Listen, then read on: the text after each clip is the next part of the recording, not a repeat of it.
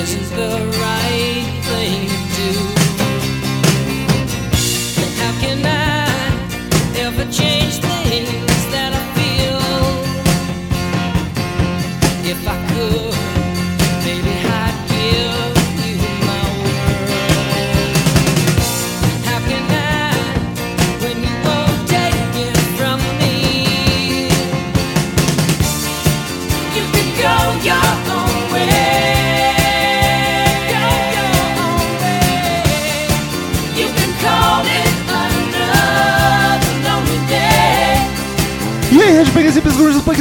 pessoas de merda que escutam essa bagaça. Eu sou o Romental e está começando agora mais um episódio do podcast Crazy Metal Mind. Tem aqui comigo Crazy!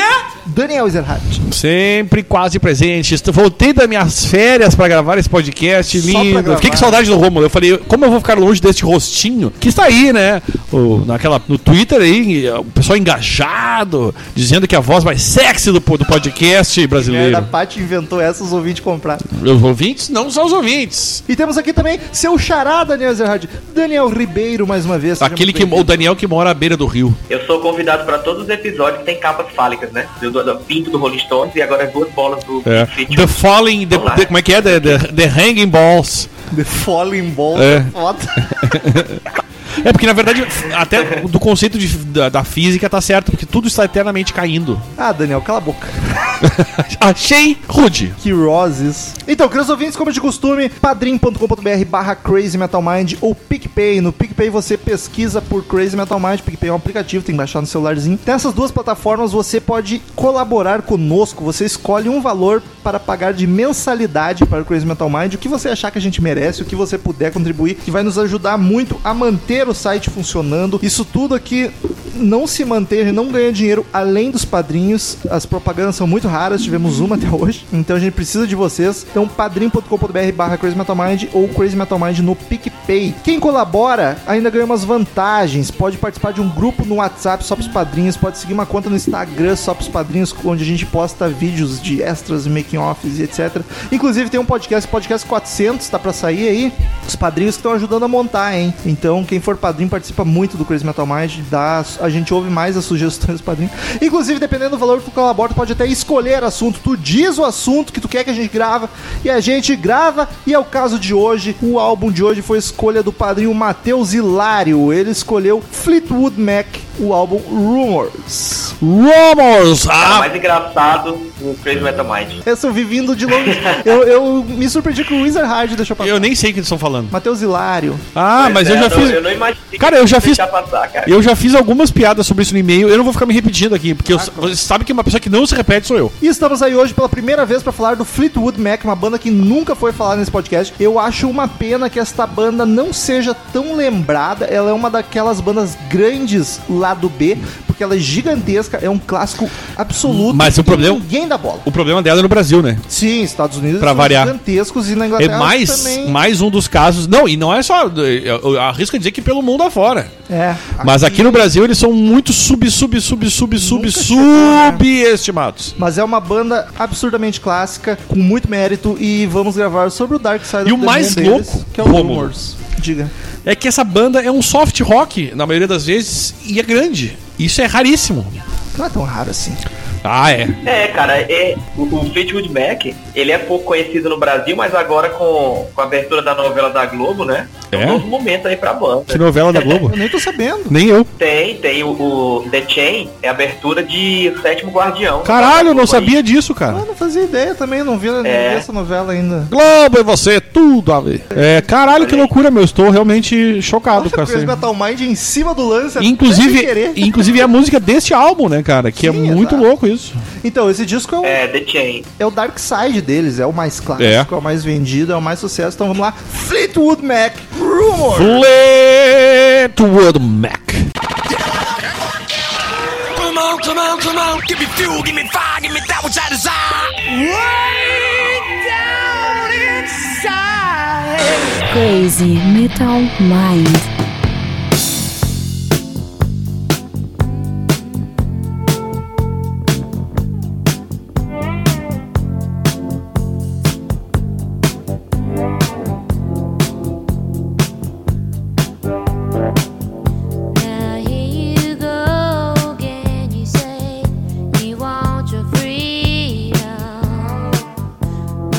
Ezerhard. Flatwood Mac, rumores! Que Tá com sucesso, hein? Eu também, saudade de você, amigo. Agora toco Love Songs. Parei com rock, soft rock. Nossa. Quando que tu começou com rock? Lei, ah, rock and roll, Roberto Rock Carlos, ti era rock, eu rei Roberto, roupa nova, Yahoo, Só com o hein? Guilherme Garantes aí, Rob. Aí eu já não sei não, aí eu já acho meio, meio Globo, hein? Mas é sucesso, isso que importa. Esse é o filme do Tremendão, hein, Henrique? Vou te Tremendo, dar. tremendão, ah, que saudades daquele homem, aquele Enfim. homem perigoso. 11 disco de estúdio do Fleetwood Mac, lançado em 4 de fevereiro de 77. Olha aí, hein? Ou seja, fez 42 anos há pouco 42, tem quase a minha idade. Eu não vou dizer, Eu sou um pouco mais novo. não vou só datar o podcast, mas há pouco tempo fez 42 anos. É verdade. Daniel Ezerhard foi concebido ao som de Rumors. Olha isso, será? Eu acho que meu pai não teria esse, essa Foi concebido ouvindo Frank Sinatra. Ele devia estar ouvindo, sei lá, a, a, a, a ida de verde. É, troço assim, ele devia estar ouvindo, sei lá, eu, é, uma- alguma ópera. É? um- não, meu pai é. Meu, meu pai, não, meu pai também não é tão louco. Meu pai é dos clássicos, soube clássico. Qualquer coisa que não seja clássico é barulho. Ribeiro, eu sei que desse disco tu gosta muito, mas tu é um grande fã da banda, tu acompanhou a carreira, tu, qual é a tua relação com o Fleetwood? Eu vou te contar a minha história com o Fleetwood Mac. O meu, meu pai gostava da banda, assim. Ele me contava muita história, porque ele sempre contava que o Fleetwood Mac era a maior putaria do mundo. Todo mundo comia todo mundo. Era verdade. E comia gente de fora. Era um negócio bem coletivo. Mas o que eu conheci mesmo, cara, em 97, eu assinei um, um sistema da editora Abril que todo mês eles mandavam pra gente na nossa casa um CD e um livretinho Que massa falando isso. sobre música. É, em 97. 97? E um dos primeiros discos que eles mandaram, isso aí de meados de 97, eu acredito, 97? de agosto para setembro, foi um disco do Fleetwood Mac chamado The Dance, que é um disco ao vivo deles, do retorno da banda, quando todos os, os formados da, da formação, não a original, né, a formação clássica, né, a principal formação, A dourada. eles se juntaram novamente para uma turnê em 97 e lançaram esse disco The Dance. Aí eu foi, foi meu primeiro contato real mesmo, assim, eu com a banda Fleetwood Mac. E daí eu comecei a ouvir mais coisas. E assim, tinha muita música que a gente já conhecia, né? Que era é, Landslide, Dream, Go Your Own Way, é, Pai- Rihanna, Canon, várias músicas conhecidas. Mas é interessante que nessa, nessa coleção da, da editora Abril também, foi que eu conheci Celine Dion, antes do Titanic. Olha aí. Lisa Stansfield, No Doubt, Oasis também, Be Here Now foi mandado nessa coleçãozinha da editora Boa. Finada de Abril, né, que declarou concordata aí, vai ser vendida. Ainda bem, tem. coisa bem Então, chata. Comandava é, a revista, nunca mais queria cancelar essa legal, merda. cara. Odeio essa gente. Mas assim, esse Fleetwood Mac pra mim nunca foi uma banda, eu não consigo ver assim, pra mim uma banda, uma banda antiga. Pra mim é uma banda como se fosse noventista, porque foi na época que eu conheci. Sim. E foi regravada pelos Corrs, foi regravada pelos Cranberries, né? Cyndi Lauper regravou Fleetwood Mac. Então assim, é bem é, Google Dolls, aquela banda do da música Iris, né, do filme Cidades Antes, que regravou também. É, eu, eu, Então assim, eu acho que eu, é uma puta banda, cara. É uma banda maravilhosa. Eu não consigo nem definir como soft rock. Ah, Eu é soft rock, sim. Mac é, é muito Fleetwood Mac, cara. Tem um estilo muito. Soft rock. A gente vai chegar lá, calma Peter aí. Green, né?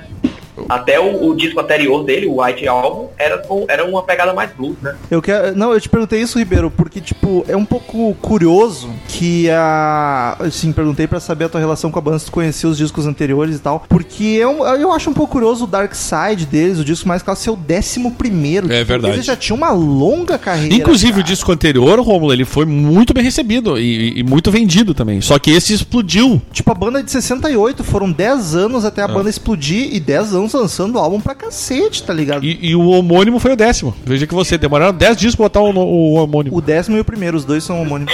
Mas é, é bizarro que, tipo, eles demoraram pra ter o auge e depois do auge, eles lançaram discos mais es- espersos, assim, um ali. É, o meio que eles foram, foram, foram, foram, foram, foram explodiu. E aí. No auge parece que É. teve mais discos depois, mas parece que acabou, assim, tipo, foi meio Pra triste. ver, cara, pra, gente ver, né? 40% do, da, ven- da vendagem dele foi só do, do Rumors, né? Só esse disco foi 40% da, da vendagem dele, do catálogo Sim. inteiro. Então, pra ver assim, o tamanho do disco, né? Mas então, antes de ir pra formação, vamos discutir isso aí que tá, tá entalado em vocês dois. A sonoridade, não do Fleetwood, deste disco. Vocês estão falando soft rock, mas eu odeio esse termo soft rock. Pra mim é muito genérico e o WTF. Eu tô falando contigo, viu, Ribeiro? Porque o Daniel tá no celular e não tá nem me ouvindo. Ah, mas eu, eu considero folk, cara. Um folk rock. Eu tô ouvindo É folk. Folk Pronto, rock. daí, concordo contigo. É. Ele tem, ele tem uma pegada, ele tem uma pegada de algumas músicas soft rock, mas ele tem uma pegada folk mesmo. É, e aí tu pode Daí dizer... até a capa do disco te chama pra uma parada folk, né? Exato. Aquele estilo da capa e tal. Não, e aí tu pode falar que folk rock é um soft rock, tá ligado? Não deixa de ser.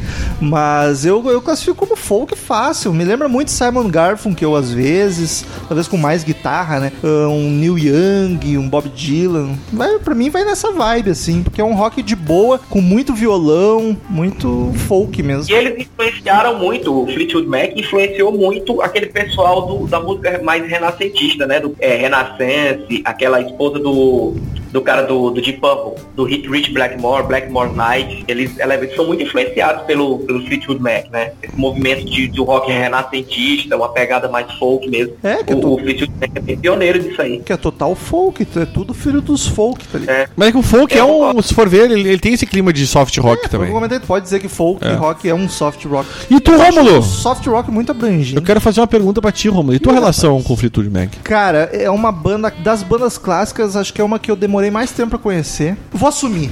Opa! Da onde eu conheci essa merda? Pra te ver, eu tenho podcast desde 2010, 2011 podcast. Então desde 2011 eu ouvindo bandas e coisas. E o Fleetwood nunca, nunca cruzou comigo. Nem, talvez o nome, mas daí caguei. Aí eu assistindo American Horror Story, a terceira temporada, é uma série. Bem é bem ruim, inclusive, a terceira temporada. E aí a Steve Nicks participa. E aí falam, ah, falam da Steve Nicks, Fleetwood Mac. E eu, porra, que massa, vou ver quem é essa mina. Porque Steve Nicks eu já conhecia. Não sabia da, da banda, ou se sabia que ela tinha tocado no Fleetwood, caguei Tu pra banda ela, dela. né? tu conhecia ela do Escola de Rock, né? Sim, exato, exato. e aí eu fui atrás e baixei o Greatest deles. Baixei, não comprei, obviamente. Um Greatest. E aí descobri que o Rumors era o melhor. Fui atrás do Rumors e aí virei fã, assim. Mas eu não sou um grande conhecedor da carreira, tá ligado? Basicamente, pra mim, se resume ao Rumors e mais algumas espalhadas. Que eu acho que deve ser pra Eu todo mundo que não é muito for, fãzão. é, for pegar mesmo, que se tu não for fã e for dizer assim, não, cara, eu quero conhecer Fleetwood Mac. Tu ouve o Fleetwood Mac de 75 e ouve o Rumors e tu tá bem. Tá bem Porque se servido. você for ouvir os anteriores, né, tem a pegada mais blues, é outra banda, né, cara? É outra banda, é uma banda completamente diferente. Eles lançaram no- nos, anos, nos anos 60 é, Albatross, que foi o primeiro lugar nas paradas da, da Inglaterra, e lançaram Black Magic Woman, né, que o Santana regravou e É. é um dos maiores sucessos do Santana. Co- essas músicas são do Fleetwood Mac. Conheço por- pelo Santana, inclusive. Santana é outro, né? Que não tem Crazy Metal Mind até hoje. Assim, é- são duas bandas bem, É bem diferentes.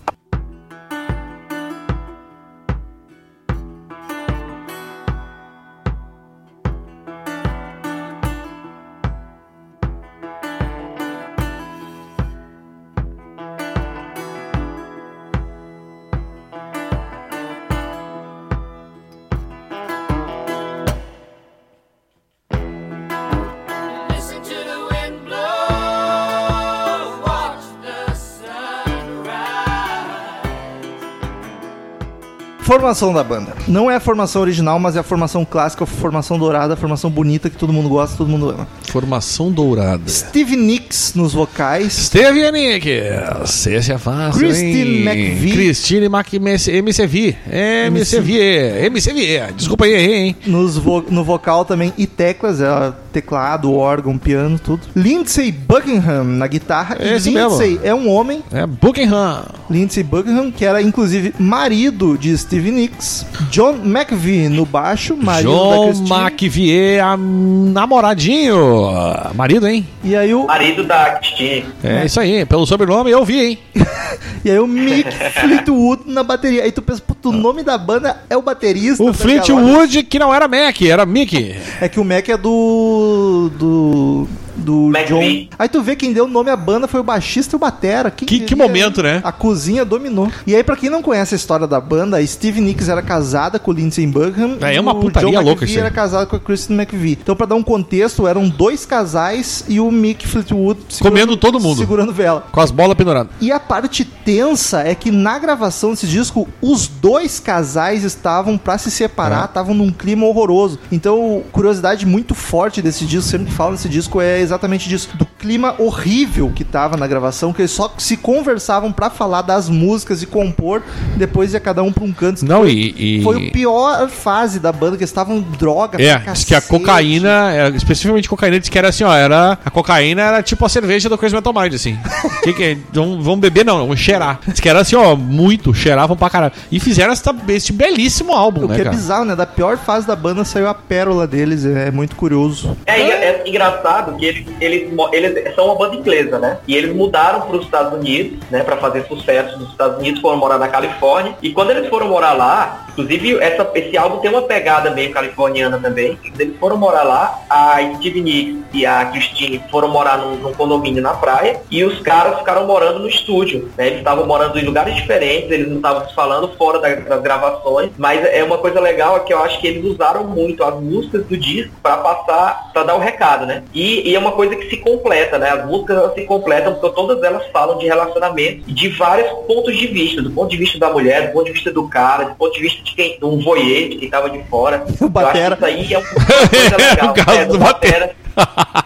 Mas a, a banda. isso aí traz, é, dá um charme legal assim pro disco, né? Assim, as é, é um, um- um disco. Eu inclusive, eu me lembro assim, de ter ouvido alguma vez alguém falar que esse disco do esse Rumors do Fleetwood Mac tá para as meninas nascidas nos anos 50 e 60 do Green Day, tá para os caras nascidos nos anos 80. Que é um disco muito marcante e que dava muita voz, assim, o Duke do, do, do Green Day dava muita voz para adolescente e tal. E esse disco do Fleetwood Mac, o Rumors, dava muita voz pra mulher, né? A Steve Nicks o- é uma, uma- o ícone, né? Da, Literalmente dava da- voz da pra mulher, né? Tinha duas cantando. Pois é. Então, assim, dava muita. Elas era, era uma forma, né? As mulheres estavam mostrando o lado delas também na relação, né? Mostrando o lado- de, de, de emancipação, foi uma, uma consequência da revolução sexual dos anos 60, né? Então a Steve, a Steve Nicks foi um, um fruto disso tudo. E ela, inclusive, era muito criticada, porque ela era a única da banda que não era uma virtuosa, que não tocava instrumento nem nada, ela só cantava e compunha. Ela tocava um, um tamborim lá que não era nem gravado. Ela ficava tocando na gravação, mas ninguém nem gravava. Mas aí ela, ela acabou que de todos da banda, ela foi a que mais se destacou, né? É, carreira esse solo. ano tá sendo indicada, é, ela tá sendo indicada esse ano pro Hall of Fame. Olha aí, Novamente, vai ser a primeira mulher da história a ser indicada duas vezes pro Hall of duas vezes porque o Fleetwood já foi. Fame e agora sozinha. Você vê o tamanho dela, né, cara? Ela é gigante, né? Ela é muito grande. Meu, ela é sensacional, cara. Mas tu falou, a banda é britânica, mas os músicos dessa É, é formação, a Steve Nicks e o Buckingham são americanos. Tudo isso fala de Steve Nicks, eu me lembro É, do Motley eu- Crue, parece que, sei lá, é Nick Six. Nick Six, Steve Ela Nicks tinha me dá uma um... banda, né? A Steve e o Buckingham tinham uma banda antes, né? Aí foram chamados os dois pra fazer parte. E essa banda também é, é- é estranho, né, cara? Porque é, é, é a Steve e o Lindsay. Tá tudo errado. Pior, né? A Steve eu não tinha É, é muita o confusão. Que que é isso, gente? Eu me confundi todo Ah, aqui. sei. Quem é quem nessa porra? A gente é quem, a gente é quem a gente quiser ser, né? Essa que é a verdade. Músicos do disco.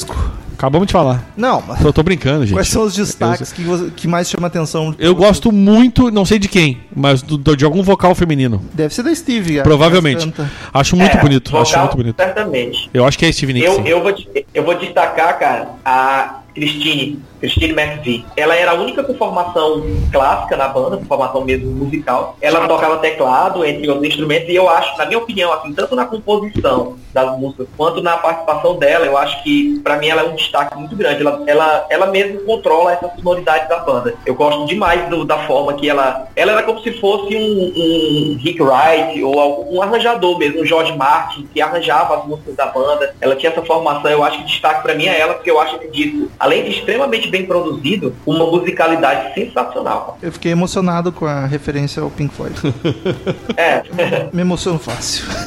Pra- cara, pra mim, eu não consigo destacar um- os vocais dos três. Pois é. Porque é uma daquelas bandas que fazem muita harmonia vocal, tipo um Everly Brothers, o Simon Garfunkel, É verdade. o Beach Boys, tá Tu não consegue dizer que, que- qual é o, o principal, cantam, né? cantam muito juntos. É verdade. Fica lindo, cara. As Ah, eu posso contar, posso contar uma historinha do Beach Boys? Só, só, Beach? Boys, se tiver contexto. só pô. termina aí, Romulo, a tua, tua, tua, tua- Não, os vocais dos três eu acho muito foda, que tipo, as duas minas cantam bem e o vocal do cara também é um vocal suave e muito massa. As músicas que ele canta sozinho eu também acho muito legal. É que todos cantam bem, na verdade, Exato. né? Os timbres são gostosos. Pois é, é, tu falaste do, da influência dos Beach Boys, né? A Christine McVie era mega fã dos Beach Boys. Muito, muito fã deles. Por isso que há muitas harmonias vocais, quem faz é ela, nas músicas. E ela, depois que se separou, ela namorou um tempo com o Dennis Wilson, que era baterista dos Beach Boys.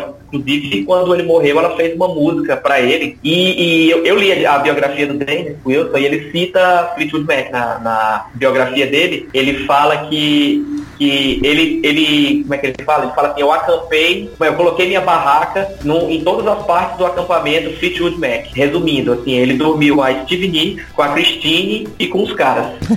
Ele ficou, dormiu com o Lindsay e achou que era uma mulher. Ô, Lindsay, vem aqui, É. veio o cara. Ele falou, bom, já estamos aí, então vamos lá, né? Já que tá aí, né? Que mal tem. né? Fica Todo buraco é quente. É, ele falava, Né? ele falava que, que nessa época do Rumors, né, a, a banda, o Fleetwood Mac, tava praticamente imprimindo dinheiro. Era a expressão que ele usava. Ele, que, que os caras Inflacionista! Inflacionista do caralho! e gastavam tudo com droga. Então, assim, era todo tipo de droga, cara. Todo tipo de droga possível. Que gente louca, né, cara? Que era uma, cara, era, um- era uma orgia infinita. E, e é Havia muito. E, é- e eu acho muito louco porque é, é um som tão tranquilo. é, bem suave. E os caras lá te- É. fecham a porta, tá todo mundo comendo todo mundo, e cheirando no cu do outro, Os a hippie, cocaína. né, cara? É uma loucura isso, rapaz. Até o cara ficar com as bolas penduradas ali. E eu ainda destaco a guitarra também do Buckingham. Acho que ela tá bem bacana várias vezes. O pessoal critica muito ele, né, cara? O, o Buckingham, ele é muito criticado pelos guitarristas, porque ele é um ótimo guitarrista, um cara muito, muito bom. Só que ele não é virtuoso. Ah, não, nem, nem, nem, nem- vamos tocar nessa seara que eu já É, fico de cara com esse negócio. até- Ai, não, 20 anos, tem que tocar rapidinho, 35 notas por milésimo de segundo, pipipi. Dá os solos do cara com muito feeling. Ah, enfia no cu essa rapidez aí, vai, vai, vai, sei Ah, não, lá. que criticam ele é porque ele não sola, ele não, não coloca muita guitarra nas músicas e poderia colocar mais, né? Que ele é um, um ótimo guitarrista. Eu não concordo, eu acho que é bem colocado, mas Eu acho que cada um coloca o que acha melhor, entendeu?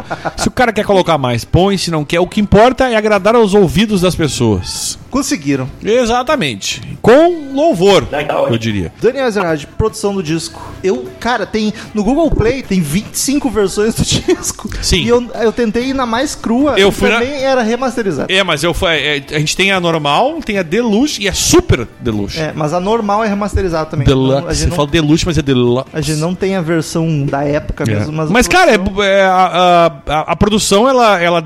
Já nas críticas da época, a- o pessoal babou muito o ovo dessa promoção. A pro- promoção, olha eu, produção. Sério, o pessoal elogiou pra. Era, foi, foi elogiadíssima a produção do álbum. E a gente, hoje em dia, ouvindo esse álbum, não deixa nada a dever pra, pra álbuns com muito mais recurso, tá ligado? Ótimo, tu escuta, ele tem bastante É elemento, espetacular. tu escuta tudo. É espetacular. tipo, a produção. assim, tudo bem que um- talvez um soft rock assim seja um pouco mais fácil, né? Porque é, tudo aparece mais, não precisa. Não tem uma guitarra gritando lá, e É. vocalista se esgoela. Mas é belíssima a produção, cara. É, A produção aqui, pra, pra mim, nota 10, fácil. E os produtores, que além do Fleetwood Mac, o Ken Kaila e o Richard da Shoot, ah, o- que inclusive os dois foram conhecidos, muito conhecidos, por fazer a produção do Fleetwood Mac. Eles, é sério, eles fizeram vários. São, são- é a grande referência na carreira deles, é justamente o Fleetwood Mac. E é espetacular, cara. Puta, a produção desse álbum, nota 10, facilzão, assim. vocês acham esse álbum datado dos anos 70, final dos anos 70 ou Um não? pouquinho, um pouquinho. Não acho, né? Dá pra sentir aquele, aquele, Cara, eu- aquele cheiro de maconha hippie no ar. Mas não é muito datado. Eu acho, pois é, eu acho esse disco, esse disco pra mim facilmente poderia ser ou oitentista ali da metade dos anos 80 ou do começo dos anos 90. Eu acho, eu acho ele muito pra frente, assim, muito diferente do que estava sendo feito nos anos 70. Cara, se Tanto é existisse. que o disco que sucedeu ele nas paradas de sucesso dos anos 70 foi um disco do ABBA, né, da banda ABBA, para tu ver a diferença de musicalidade. O, o, o- a Dreams, por exemplo, que é o segundo o single do álbum e é espetacular, é uma música que uma, uma banda indie muito boa faria hoje em dia. Só que a gente não tem uma banda Ah, indie não muito boa, então eles não fazem. É. Mas, mas, cara, Dreams é uma que eu acho que é muito desdatada. Tu podia acreditar tranquilamente que É, essa música seria nos anos 90, 2000. Fácil, fácil. Tem A uma Cris. bandinha, uma Cara, bandinha a- irlandesa chamada The Core, ela regravou, né, em 98 Sim. para 99, Dreams, e todo mundo achava que era deles. que Aliás, o, o né? Ribeiro, pegando o teu gancho aí, cara. ah, não sei se vocês sabem, mas em 97, se eu não me engano, no aniversário de 20 anos, 97? eles lançaram a banda, montou um álbum só com artistas tocando o Rumors. Ca- cada música é um artista diferente. É sensacional a ideia, cara. Eu, eu já falei várias vezes que eu gosto muito desse tipo de, Tem que eu vi isso aí. de, de Ah, é ideia. legal, né? E tem gente aí, por exemplo, aqui, ó. O, o nome é Legacy, a Tribute to Fleetwood Mac's Rumors. Ah, eles mesmos produziram e, e- e lançaram, né? E tem, por exemplo, Tonic, Matchbox 20, Google Dolls. Cantando ou não? Não, ca- cada uma tocando uma música, né? A Tonic, Matchbox 20, Google Dolls, The Course, The Cranberries, Elton John, Duncan Shake e Jewel. São os dos. A Jewel era uma, era uma vocalista muito conhecida na, na época. Então, tipo, esse álbum eu quero ouvir, cara, porque deve ser muito bacana ouvir isso aí, cara. E a Cris, É, agora retomando do- rapidamente. do- dos ficou bem clássica, né? E a do, do Cranberries também, Go Your Own Way. Só- bem, bem eu- conhecida na época. Re- Retomando rapidamente, ah, eu tava vindo hoje estudando, vindo da, da, da praia, né? Ouvindo no carro, e a Cris tava junto. E ela volta, tocou duas músicas, ela dizia, cara, mas a Cris é totalmente desligada de bandas específicas, assim. Ela curte funk, Shakira até Guns N' Roses, por exemplo.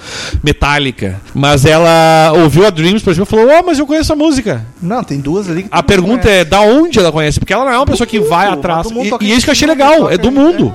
E a Go, Your Own- Go Your Own Way é outra, Também, né? as duas, as mais famosas. E ela. E talvez até da, das minhas playlists, porque essas duas estão na minha play, nas minhas playlists, né? Sim. Então talvez eu até tenha ouvido ali. Mas, cara, é sensacional, cara. Puta, umas músicas. E essas duas eu acho bem pouco datadas, que nem o Ribeiro levantou aí. Só que o que tá me deixando maluco, que Master Tape na produção, sei lá o que, que é o cara, masterizou, sei lá, é Charlie Watts. É sério isso? Deve ser uma coincidência, não deve ser o batera dos Stones. Eu não sabia disso, hein? tá lá, no, tá no Wikipedia, em inglês e em português. Charlie Watts Master Tape. Olha, mas eu não duvido, viu? Não, não duvido, mas... Porque ele é todo metido a, a, a jazzeiro e O não sei o Mick quê. Fleetwood, o batera, era casado com a irmã da Pat Boyd. Tudo se, E- tudo que se era une. assim com o É, Eric Clapton e com o. George Harrison. Olha aí, viu?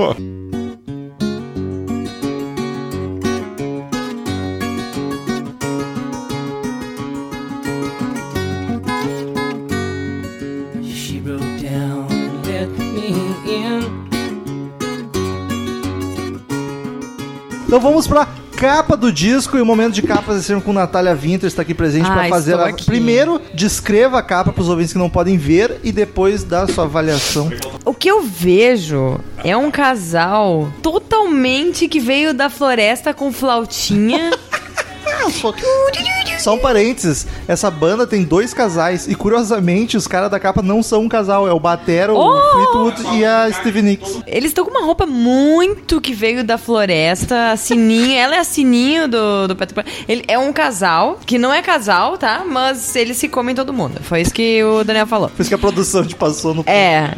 E ele tá parado assim, tipo, me conceda essa dança pra ela. É bem isso. No meio da floresta. Pensa isso, só que tem um fundo branco no meio da floresta. Ele tá me concedendo essa, essa dança. E ele tá com uma roupa meio de mosqueteiro. Ele tá de mágico baixa renda, hein? Não sei, essa meinha ali com. Ele tá com uma. Ele vai puxar um baralho e falar, escolhe uma carta e não me mostra. É. E eles estão com a mão dada, assim, e ela tá numa pose de uma lordose que eu fico pensando que ela tava assim, ó. Tira logo essa foto, pelo amor de Deus! Que ela tava numa pose ali que não dá nem pra entender. Um sapatinho de bailarina. E ele tá com uma coisa muito esquisita no meio das pernas. Que eu vou, olha, vou te contar aí, tá bem estranho. E ele é meio Lula, ele só tem quatro dedos ali. Tá mesmo com o minguinho. Tá meio. Cadê? Não gostei dessa capa, tá ok? E eu não sei por que que pensaram, vamos botar um banquinho pra ele botar o pé pra cima? Vai ser muito legal essa capa. Eu não, eu queria muito entender pra que pra ele conseguir segurar as pernas dela, talvez. Se a É perna se dela for- tá por cima se dele. fosse na floresta, seria um cepo de madeira. Talvez, talvez aí, te- talvez até ficaria mais interessante, talvez eu combinaria com as duas bolinhas que estão pendentes no meio da perna dele. Ficou meio bagaceiro isso, mas podem conferir. Eu, é eu realmente qual é que é dessas bolas. É mesmo. aquelas de ficar fazendo joguinho, sabe? Pim, pim, pim, pim, Eu pim, achei, que era pim, pim. pom- anos 90. eu achei que era pompoarismo. Ah, eu achei que isso deve ser uma referência a Hanging Balls. É tipo o saco rendido.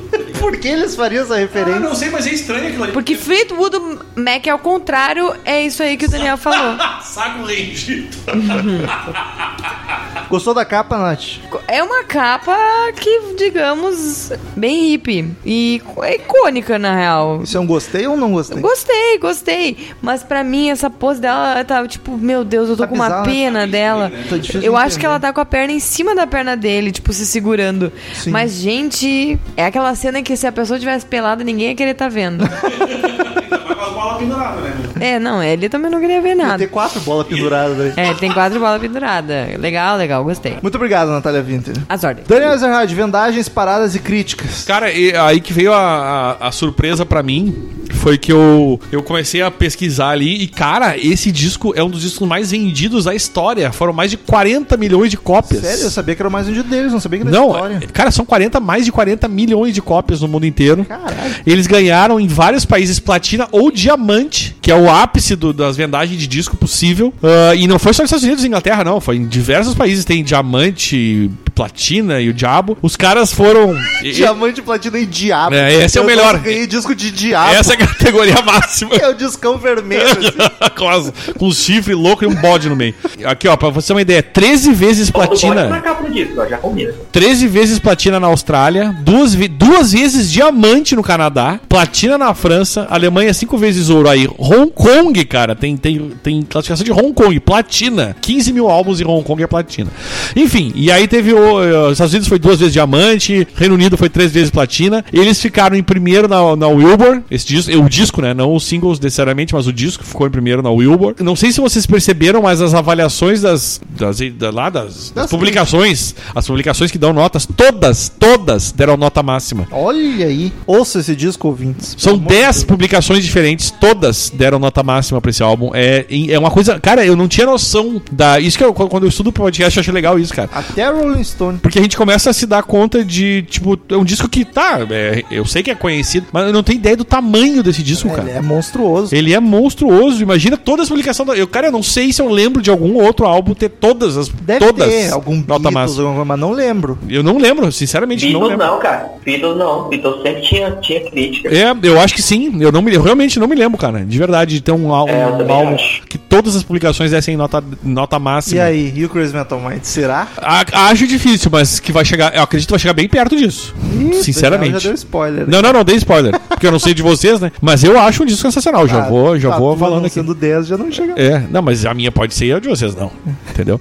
E, enfim, cara, ele tá em várias listas de melhores discos do, do- da história, ou de uma década, ou de um, Ano, de um tipo, de um semana. estilo. Por exemplo, pra vocês terem uma ideia, tá? Essa, ele, ele foi escolhido o terceiro melhor disco da década de 70, perdeu apenas para o The Clash, ah, London Calling? o London Calling e pro Dark Side of the Moon. Puta, perdeu bem. Foram os únicos Apesar dois de álbuns. Que, olha, eu sou capaz de botar isso na frente do The Clash, hein? E eu amo aquele álbum. Eu acho que eu não Eu colocaria, mas é facilmente na frente do The Clash. Ah, mas tu é fácil, né, Ribeiro? Tu não é do Tu não é punk rocker. Tu traiu o sou punk movimento. rocker. Mas é, cara, é, é- eu, eu, eu acho isso é pros ouvintes que não conhecem, ou que eu. Que eu, eu- eu- vocês vão perguntar minha relação pra banda, vou falar rapidamente. Eu sempre ouvi em playlists, assim, músicas aleatórias. Eu não conhecia a carreira, não conhecia o álbum inteiro, esse eu não conhecia. Mas fui ouvindo e fui vendo que algumas músicas ali já, já estavam no meu consciente coletivo, individual. Mas é bem assim, as classiconas são É. isso aí mesmo. Mas, cara, é espetacular. E, e aí, pros- voltando pros ouvintes que não conhecem, ou já ouviram, acredito que todo mundo já ouviu falar em algum momento de Fleetwood Mac. Cara, deem uma chance, porque vocês já viram que com, com todos esses dados que eu passei, não pode ser um álbum meia boca. Ele é, no mínimo, muito bom. Então, cara, vão atrás do álbum, procurem, que eu tenho certeza que vocês vão curtir pra caralho. Não é meu estilo de, de música que eu, que eu curto, mas este álbum eu... Cara, e passa muito rápido. É 40 minutos de álbum, nem isso eu acho que chega. 39. Eu tava vindo aqui daqui a pouco, pouco parou assim, ué, já, tipo, passou muito rápido, não cansa, pelo contrário, eu queria ouvir Não mais. cansa nada. Eu, inclusive, te- te- tu fica querendo ouvir mais daquilo ali, cara. Enfim, é, é espetacular, todo mundo deu nota máxima, estamos em listas de melhores álbuns do caralho, a quatro. Se eu não me engano, eles estão no mil e um discos, alguém me corrija se eu estiver Ah, errado. com certeza estão. Tá, tá sim. Então, o, inclusive, eu devo ter conhecido por causa desse livro, que eu, que eu tinha os álbuns, né? É, cara, sensacional. E, e, e muito bem as paradas, críticas, recepção, foi tudo nota 10. É sensacional, ouçam. Disco, digo mais, gosto de falar sobre isso. Discoteca básica. Acho que isso é obrigatório a pessoa ter esse álbum aí. Pra cara. quem curte música, né? nem rock. Tinha uma a revista Bis, que o Ribeiro deve lembrar, que virou Showbiz. Lembra, né, É, Ribeiro? demais. Eles tinham uma sessão Claro. chamada Discoteca Básica que volta e meia eles comentavam álbuns clássicos que tu, tu era obrigado, se tu gosta de música, tinha que ter aquele álbum ali. E esse eu considero fácil uma discoteca básica aí, cara. Cara, e é um álbum que agrada para agrada todo tipo de público, né? É verdade, é verdade. Desde o cara mais, é, o cara mais velho, o pessoal que tá entrando agora, conhece, curte coisa nova, tu facilmente coloca esse álbum pra tocar e tu vai achar ele foda. É. Principalmente porque eu, a, assim, a minha percepção é que não tem filler, não tem nenhuma música que diz assim, não, essa aqui entrou só pra aumentar o, tempo do disco. Até porque, né? As músicas é, as músicas são muito boas, cara. Elas, ele, ele é um disco muito bem, bem pensado, muito bem planejado. E quando tu entende o contexto da época da banda, tu até fica assim, se questionando como foi que no meio daquele turbilhão todo de droga, de separação, de briga, eles conseguiram fazer uma coisa tão coesa, né? Que parece que uma coisa que foi feita em conjunto mesmo para ser, para funcionar daquela forma e o que e, e ele- eles acharam o equilíbrio do caos, né? Que eu acho que é o mais legal de tudo. Estavam todos passando por um, um momento de merda e eles acharam o equilíbrio no meio daquele caos. Achei do caralho isso aí. É bizarro eles terem conseguido fazer isso na pior fase da tá? E eu, dizia, eu diria aqui que. Tanto é que depois desandou, porque provavelmente É, ali. não tinha mais clima. é, mas assim, eu eu tava falando das minhas playlists. O Romulo já esteve lá em casa algumas vezes, nos nossos churrascos que eu ponho na minha duas, playlist. três vezes eu que volta e meia ele diz: Ah, o que, que é isso daí? Eu digo, bah, Fleetwood Mac. Ele, então, tipo, é uma coisa que tá presente ali, mas ah, um troço que eu digo, puta, hoje eu vou ouvir Fleetwood, Fleetwood Mac, entendeu? Mas esse álbum vale, vale essa, essa, essa ouvida. Então, o disco tem 11 músicas, vamos passar uma por uma. I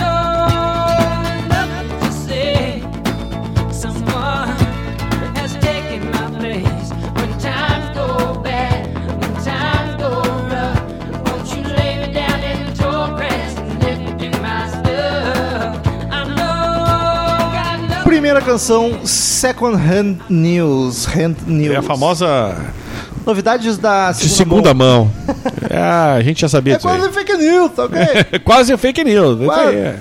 Que absurdo. Música animadinha, dançante, cara. Já começa bem o álbum. A melodia vocal acho muito boa. As guitarras estão legais também. Essa eu acho uma bem soft rock. Ah, todas são. Mas essa é mais, eu acho que é mais. assim, que tu começa. co- co- Como assim, eu não tinha estudado, eu tava ouvindo sem estudar. Eu comecei a ouvir, na minha cabeça veio, cara, isso é soft rock. Eu acho que deve ser. Aí cheguei em casa e fui ver. O que é soft Me diz duas bandas Cara, que é- definiria soft rock. Puta, A gente falou- América, Am- Chicago, Brad. É aquele rockzinho que Que é uma guitarrinha que não é distorcida, que é. Sei, não, não, saquei, não é tudo embolado, é um som bem limpo, bem. Ah, que lembra muito um pouco do. do Ribeiro te do- ajudou aí nessa. Que a Nath gosta aí, os folk.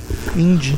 Os folk. Eu sou fã de folk. A Nath Tipo, não, mas a Nath gosta de folk também. Pô, a, a, a, mulher lá que ela gravou lá, Carol King. me ajuda isso, cara. Olha que sensacional. Tipo, é, é, eu, eu acho que é, é nesse clima, assim. Só que eu acho que o folk rock ainda é mais. É, é mais é soft mais do que deveria ser, entendeu? Porque eu já não sou tão fã assim. Mas eu, o, o, o soft rock é quase um álbum mais genérico. Por exemplo, o Bee Gees fazia.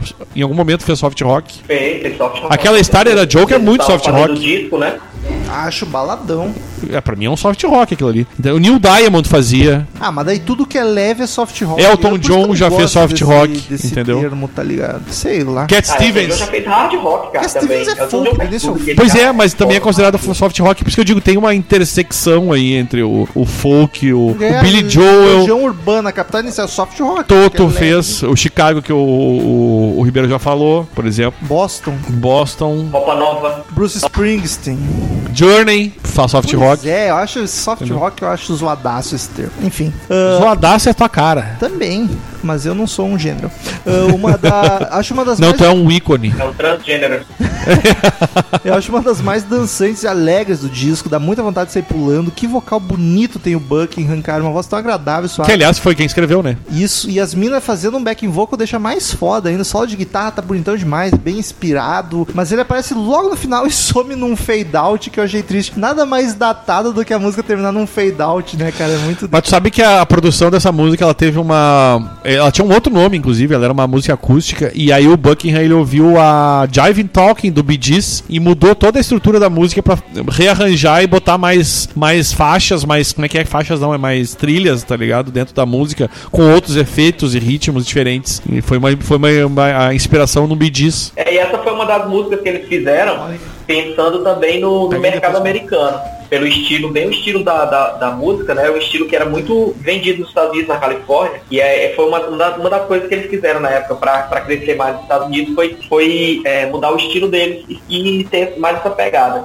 Então essa E- foi uma das músicas que teve influência muito forte dessa mudança deles para Califórnia. E a música e a letra ela é um pouco mais, mais dark, assim, né? Ela não é, tipo, alegrinha. E é um pouco falando, tipo, ah, segue, segue a vida. Que é um pouco que o que ele fez em relação às brigas do- dos casais, né? E a própria relação dele, que a- ele era com a Steve. Era isso? É, ele, ele era casado com a Steve Nicks e eles estavam se separando. E essa música tem a ver justamente com esse, com esse, com esse momento da separação, dizendo, cara, meio que ele dizia, ó, toca a vida adiante que eh, não, o troço aqui não tá dando muito certo. E é por isso que ela tem esse tom mais introspectivo, mais, mais pesado, assim, não tão alegrinho. Eu gosto muito. Esse, esse disco, eu só mudaria uma coisa. Eu colocaria The Chain, que é a primeira do lado 2, como a primeira música do disco. A The Chain como primeira? Por que, que tu acha? Por que tu faria isso, por Eu exemplo? acho que The Chain seria uma música do caralho pra começar esse álbum. Cara, eu não sei, eu gosto da pegada de The Chain. Essa que tá abrindo a porra da novela. Ah, é Eu só porque tá na da novela da dela, Globo, eu seu safado. A Globo mente. Eu, eu, eu, eu trocaria, eu colocaria The Chain como a primeira música do disco. Eu gosto da, da, da forma que ela começa, acho que ela seria legal pra começar esse álbum. Mas sim, só um comentário, né? Não dá pra, pra se meter no negócio desse de gigante.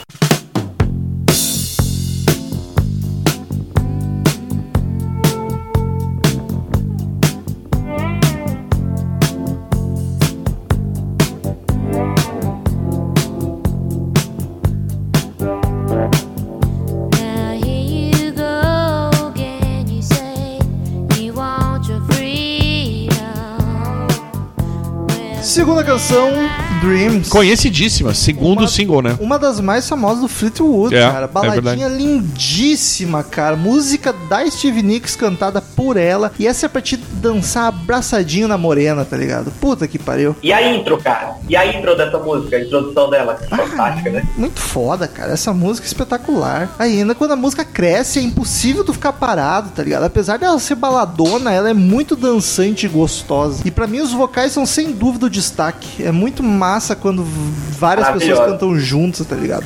O baixo tá Tu, bonito. tu deste uma, uma lida na letra, Romulo, dela? Não, não vi letra de nada. A letra é foda, foda, foda, foda. É um desabafo dela para o pro Buckingham. E aí, a primeira é o contrário. ele responde, né? Eu tava dizendo, o Rômulo saiu, o, o Ribeiro tava aqui, a, a primeira foi o Buckingham que escreveu Que sobre a separação e a, e a, a- é um pouco mais pesada a letra que fala sobre segue adiante. E essa não, essa foi a Steve Nicks que escreveu sobre a relação deles.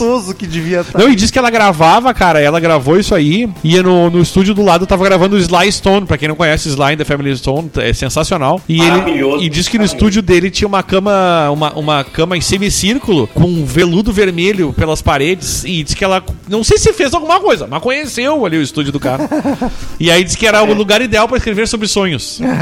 Foi o que ela disse. Esse o que isso tudo- significa? Sabe qual, sabe qual outro, qual outro disco que, que é desse jeito? O cara, o cara escreve uma letra e a mulher responde embaixo. Hum. Um grande clássico dos, dos anos 70 da música popular brasileira, do Odaí José e da Diana.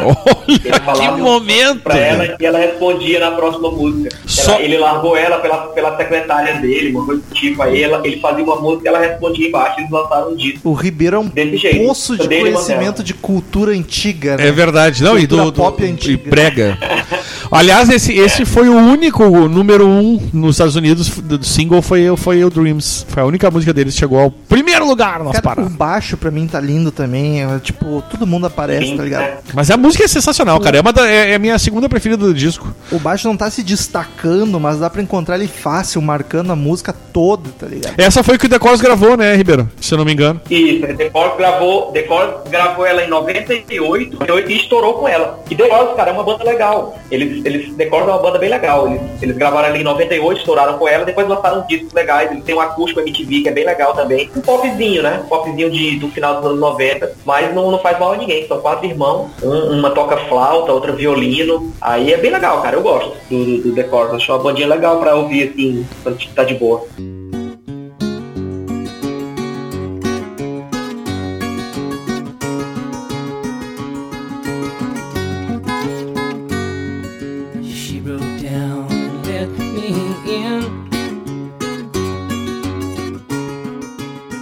Terceira canção, Never Going Back Again. Violão lindíssimo e vocal que me lembra muito Simon Garfunkel, cara. Achei muito Simon Garfunkel o vocal. Mais uma música foda demais. Mesmo ela, mesmo ela sendo super simples, ela é muito boa, cara. No meio entre os backing vocals só murmurando assim, dá um climinha tão gostoso. O violão tá com as cordas trincando, quase estourando tudo. Mas é muito massa. Gosto Mais demais. uma, mais uma indireta também, né? Outra. Indireta Sim, olha, é só tu olhar o, o título, né? É. E essa foi da, esse foi da esse foi do, do Lindsay, né? Do Buckingham, isso. É. Isso, Lindsey Buckingham. E pelo que eu entendi aqui, a inspiração foi uma relação que ele teve com outra mina já depois de estar separado da. Ih, rapaz. É, Chato. pelo que eu vi aqui, é isso aqui. Safadão, desgraçado. Enfim, acho que Uma é. curiosidade, cara. Diga. Só, só uma curiosidade. Eu, eu acho que, se eu não me engano, foi a Steve, a Steve Nicks, ela também teve um relacionamento com o Don Henley, né? Aquele batera que canta do, do Eagles.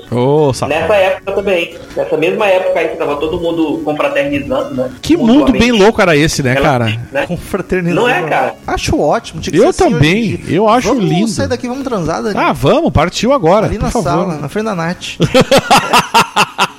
pra ela ver que é que manda. Sabe que não vai ser novidade aqui nessa casa, né?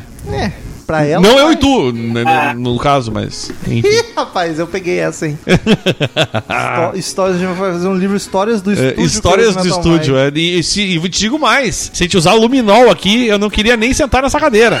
Não sei, eu tô com medo de estar encostando o meu mouse. Meu, foda, o Crazy Metal Mind é o podcast mais rock and roll que existe, Não, mas não há dúvida. Não há dúvida. Ah, se os ouvintes soubessem, ficariam enojados. Olha, eu um dia quero, queria botar luminol nessa casa toda aqui. Que, olha, até no, até no teto, eu acho, Não cara. faça isso, tô pensando em me mudar, né? botar fogo nesse apartamento e ir pra outro lugar. Que que é isso, rapaz?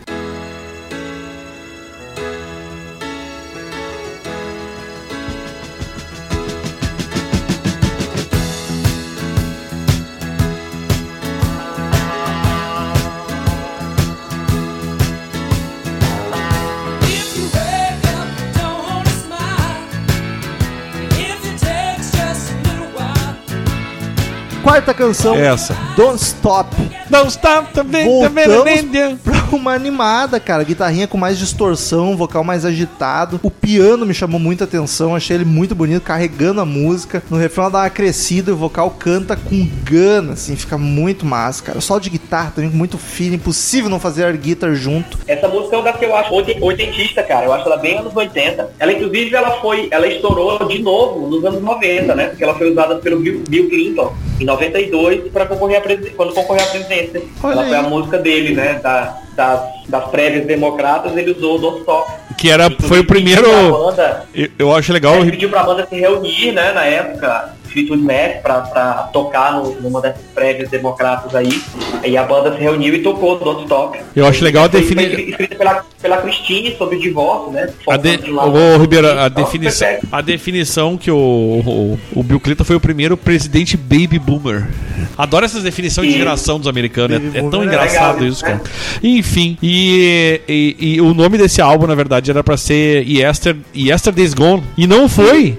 Porque eles, o, o John McVie, usando a sua, a sua. Esqueci a palavra. Ele falou assim: "Cara, que a gente não põe rumores, porque diz que na Califórnia todo mundo tava comentando sobre as tretas da banda. Ironia? É, e é- e pode ser uma, uma acidez, uma ironia. Diz assim, já que estão fazendo rumo. Sagacidade. Já que estão discutindo. Sagacidade é melhor palavra. Exatamente. Aí ele falou, já que estão fazendo esses, falando esses rumores, vamos usar o banda, o, no- o nome rumores pra esse álbum que eu acho que vai ficar, vai ficar bem. E, cara, tu, tu vai vendo as letras, é melhor nome, né? Porque- Tinha uns papos até de que a imprensa falando que o filho do. Acho que da Steve Nicks com o Buckingham não era dele. Sério? Era na verdade do. do Car- Fleetwood. Caralho! Porque ele apareceu com a criança uma foto só por causa disso. Que, tre... que treta louca, velho. As viagens malucas. Que viagem, velho. Enfim, cara, esse disco é uma música melhor que a outra, tá ligado? Uma Don't Stop eu acho massa. Essa música, a Christine McVie tocou com eles em 2013. Eles estavam fazendo um show e convidaram ela. Ela que canta, é a primeira que ela É. canta do disco. E aí eles estavam fazendo show lá em na, aquela o- O2 Arena, o o O2 Arena em, Lo- em London, e eles convidaram ela pra cantar essa música e ela foi. Eu achei, cara, isso deve ser muito legal, porque disse que é uma das raras, mas foi uma das raras reuni- reuniões da banda toda. E ela foi pra cantar essa Legal. música especificamente. Eu achei muito fofo isso. Tipo as pessoas, cara, tamo velho, vamos superar isso aí, né? É, vamos pagar os boletos, né?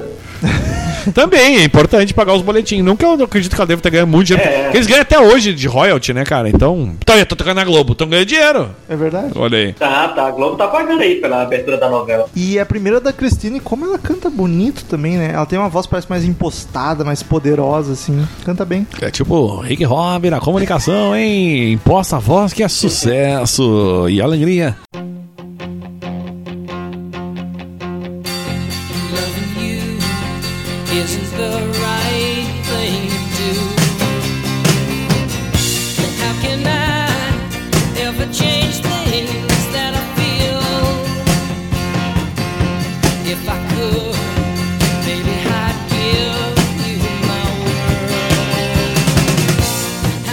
Canção, Go Esta música Way. é, es- é o primeiro Melhor- single, é melhor do melhor da álbum banda. e talvez o melhor da banda, né, Ribeiro? É, cara, essa música não tem descrição pra escrever uma, uma porra de uma música dessa. Cara. e ela é É a mais famosa deles. atemporal.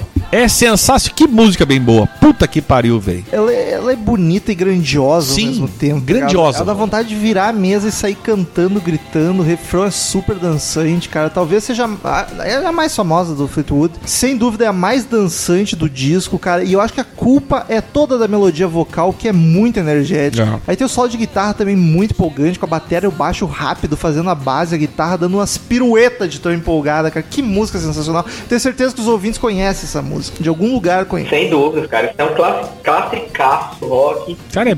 É, é essencial em qualquer playlist. Essa música é, olha, Foda pra meu curtir. Deus. E eu acho ela uma vibe meio anos 80 também, hein, Ribeiro? Que comentou antes de outras. É, bem, bem. Não, facilmente, se tu disser que ela é de uma banda ah, final dos anos 80 ou dos anos 90, ah, tu compra a ideia facilmente, né? Talvez cara? por causa é do que é um Cranberries. Substitute da vida ou É. do próprio Cran- Cranberries, tu compra a ideia, porque ela tem uma pegada bem diferente. Eu acho que Cranberries tem a ver, hein? Apesar que o Cran- Cranberries é 90. É, Cranberries regravou, né? Sim. Cranberries regravou. Mas por isso que eu digo. E, e, e Cranberries é uma banda que estourou pra caralho, então já pegou. E, e talvez até essa música tenha entrado no meu imaginário por culpa deles. Eu não tenho certeza disso. Eu não posso afirmar. É, tu, tu com a idade que tu tem, é bem provável que tu É. tenha conhecido primeiro Cranberries, na época, inclusive, É. do. Não, provável, mas assim, ó, quando eu ouço a versão do Fleetwood Mac, parece que foi essa que eu sempre ouvi. Sim. Entendeu? Então não tenho certeza. Aí que tá, eu, tô- eu realmente não sei te dizer hoje se eu conheci primeiro essa ou a outra. Mas é que Cranberries realmente naquela época tinha na MTV clipe direto. Provavelmente eu ouvi essa música. Nunca fosse fãzão de Cranberries, mas eles têm músicas belíssimas, como já discutimos aqui, inclusive. E, e olhando o nome da música, a gente já, sa- já sabemos do que se trata, mais uma vez, né? Vá pelo seu caminho aí, te vira, minha filha. E, cara, é, cara, que música foda, que música foda. É essa música, amiguinhos. Se eu falei da discoteca básica antes. Essa, essa música, a, Se eu falei da discoteca básica antes, eu vou falar da singleteca, tá? Essa, essa tem que estar na. Essa, se eu não quiser botar o álbum, dá um favoritinho no Spotify e no Google nesta música. Porque essa música tem que tocar no dia a dia da pessoa. Porque é, é muito boa, amigos. Só um pouquinho. eu vi uma, uma entrevista da Steve Nicks. Essa música foi feita pra ela, né? Foi feita pra ela que ela que queria curtir coisas novas e tal na época.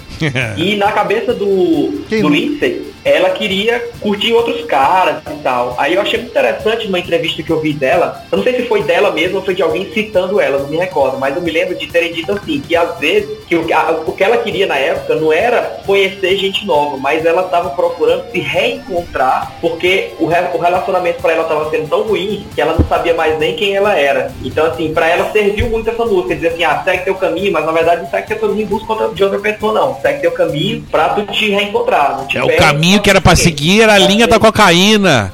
Drogados do caralho. Não tinha Proerd na época, né? É verdade.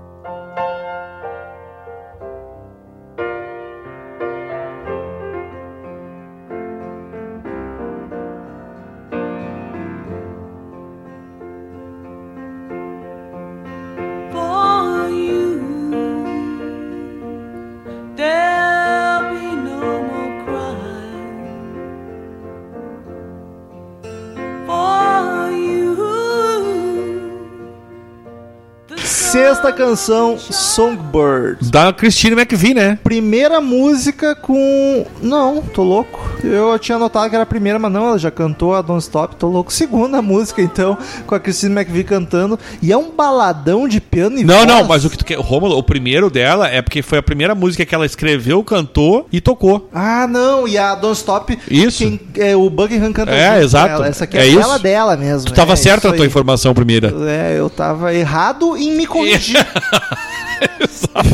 é um baladão de piano e voz lindíssimo, cara. Dá uma quebrada foda na alegria da música anterior, assim, por disco eu acho uma vibe meio que, tipo, tá muito feliz porque a outra é espetacular. É. Aí ele quebra muito. Mas ainda é uma música belíssima, cara. Se antes tava todo mundo Mas dançando tem que feliz. entender, Romulo. Oi. Entende o seguinte, naquela época, você tinha dois lados do bolachão, do vinil. Então essa encerrava o primeiro, Verdade. primeiro lado do vinil, né?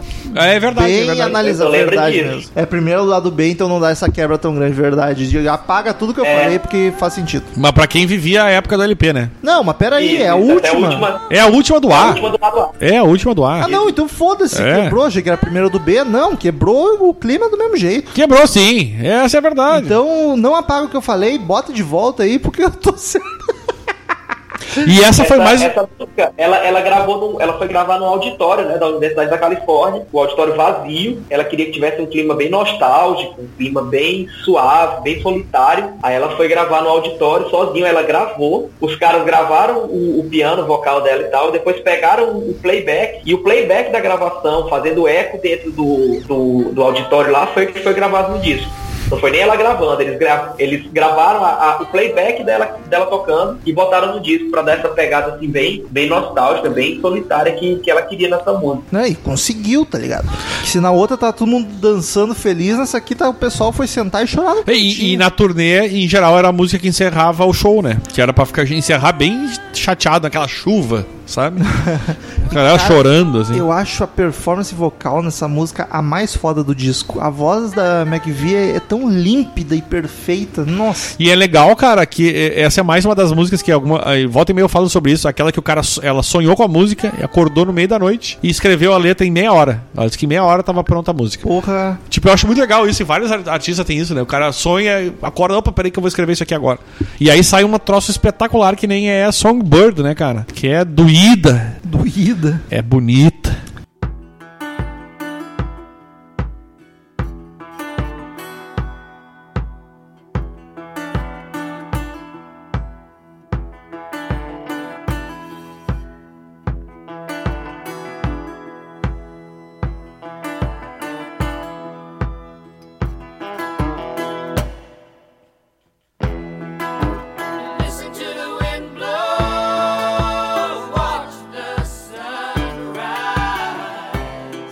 Aí, viramos o disco, vamos pro lado B, com a sétima canção, The Chain, que o Isso. Ribeiro já elogiou É, tanto. eu ia dizer que, segundo Ribeiro, deveria ser a primeira música do disco. Fale sobre ela, Ribeiro. Abertura da novela da Globo, né? Que a gente já falou várias vezes. Tô ganhando cachê da Globo. Me paga aí, por favor. E ela também era a abertura da, da Fórmula 1 na BBC, essa música. Que loucura, rapaz. Era o tema da, da abertura da Fórmula 1 na BBC. Inclusive foi na- nos anos 70 e quando a BBC voltou a, a passar a Fórmula 1 nos anos 90 2000, ela continuou sendo. Eu acho que um musical, é um clássico da banda também. Eu acho que inclusive tá nas coletâneas da vida aí. Gosto demais, acho um, um puta som e eu acho muito Fleetwood Mac, cara. Muito característico deles, essa a pegada da música, uma meio percussãozinha, né? Eu acho legal, bem legal. Essa música eu acho bem, bem boa mesmo. Eu acho massa que o in- a intro bem bacana com um banjo, eu acho que é um banjo, dedilhado, bem western, assim, tá ligado? E os vocais todos juntos, fazendo harmonia vocal fodaça. E também uma das mais famosas da banda, né? Tanto que tá aí na novela da Globo em 2019. E, cara, quando a música cresce, ela fica muito boa, a melodia é belíssima. É, é mais uma que não tem como tu passar imóvel por ela, tá ligado? Tu vai se mexer em algum momento, vai se chacoalhar de tão boa que é. Ela é cadenciada e marcada. Só curiosidade que ela é a única música do, do disco que ela foi composta pelos cinco membros da banda. né? Ela, inclusive, tá na Wikipedia, vocês podem ver que é a única que realmente tem o nome dos cinco como, como autores da música, É. né? E tem uma outra curiosidade em relação a isso, que to- todas as. ah, ao contrário daquelas bandas que, que gravam, que eu gosto muito quando fazem isso, que é botar pra gravar ao vivo, né? Ou seja, todo mundo tocando junto. É, esse álbum foi todo feito com overdub, tipo, pegando as faixas e montando. E a única música que teve alguma coisa que foi gravada, gravada junta foi essa, que foi ah, a bateria e a guitarra solo, tocando juntas. Que aleatório esses dois É, instrumentos. foi, o- foi a única música que teve pessoal tocando ao mesmo tempo. Foi, e, e justamente esses dois instrumentos apenas. Que bizarro.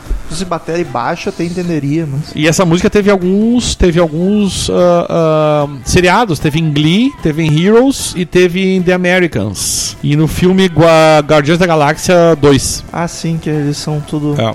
Guardiões da Galáxia é sempre as músicas antigas. Então, essa música tem, apesar de, de não ser das, das duas mais famosas, digamos assim, é uma puta música Mas eu acho que famosa. seria a terceira mais famosa disso. Não, com- eu com certeza, com certeza, concordo contigo. A corrente. É, pra, pra mim, sem E, dúvida. Romulo, só, Romulo, só um comentário. Eu acho que essa abertura não é um banjo, cara, é um dobro. Sabe? Tu lembra daquele, daquele violão da capa do Brothers in Arms, do, de- do, da Straits? Ah, o Steel Guitar, aquele que é de metal e. É, que chamam de dobro, né? É o mesmo, eu acho que é um dobro na, na, na, na abertura dessa música. Eu nunca nem ouvi esse nome, mas se tu tá dizendo, pode ser. Eu achei que era um banjo porque achei um som diferente. Eu sei que teve banjo no disco, eu chutei que fosse. Mas. Sim, sim. Mas não. Puta, não manjo nada.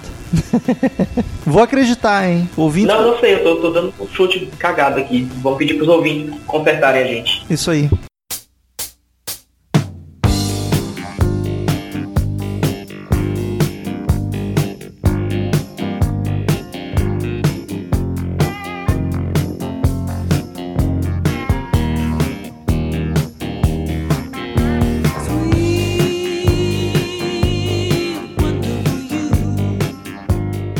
Oitava canção, You Make Loving Fun. Olha aí, hein? Essa já tem um groovezinho, música mais safada. Love Música Song. cachorra. Ela tem É mais aqui, cara de soul, é, jazz, tá ligado? O teclado comanda a base da música. É uma música bonita, É, teclado mas é é das que menos me chama atenção no disco. Eu acho bonitinho e não passa muito disso. Eu gosto quando ela muda do funk pra uma pegada mais soft rock, né? Acho bem legal essa, essa transição da música. E por curiosidade, ela foi gravada pela Cyndi Lauper, grande Cyndi Lauper. E a Christine, Na a, época do lançamento do, na mesma época do lançamento do.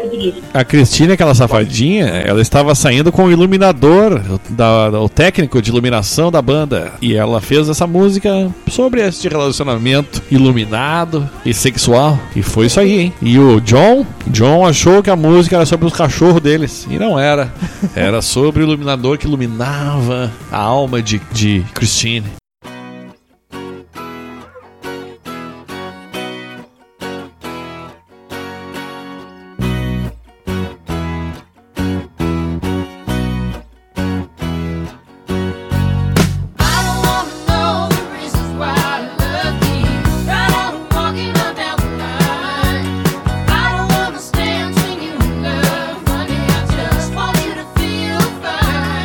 Quero saber, hein? I want to know. I don't want to Eu- Eu não know. quero saber.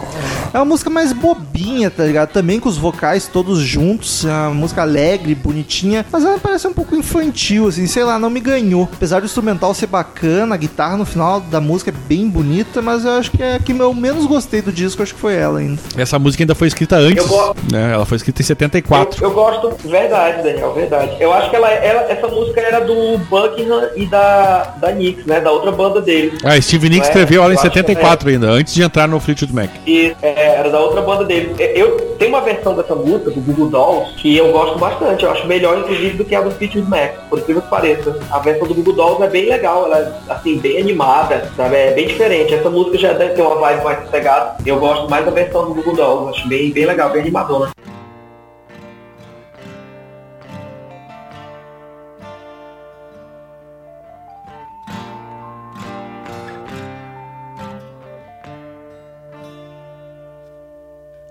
Daddy, you know you make me cry. How can you love me? I don't understand why. Oh, Daddy, if I can make you see, if there's been Décima canção, Oh Daddy. Ô, Daddy. Ó, papai. Oh, yeah. Ó, papai, é bom. Cara, a música pesada, mas não de. Ela é pesada no clima tenso e denso, tá ligado? A banda, assim, tá bem sombria e calminha e o vocal por cima de tudo cantando suave. Eu acho que a música mais triste do disco chegou a me dar um ruinzinho ouvindo. Ela é bacana, é bonita, mas eu fiquei, eu fiquei chateado escutando. Ela é muito deprê, cara. Ela, ela dizem que foi feita pro Mick, né? Mick Fleetwood. É, ela Que fez pro- as tensões, Exato. né? Eu acho, eu também, eu acho ela mais fraca do, do disco, cara. É a única música do disco que eu, que eu realmente não gosto. Então, não acho que, que tá no mesmo nível das outras O... canções, não. A, ela escre... Acho mais O Ribeiro ela escreveu pra ele.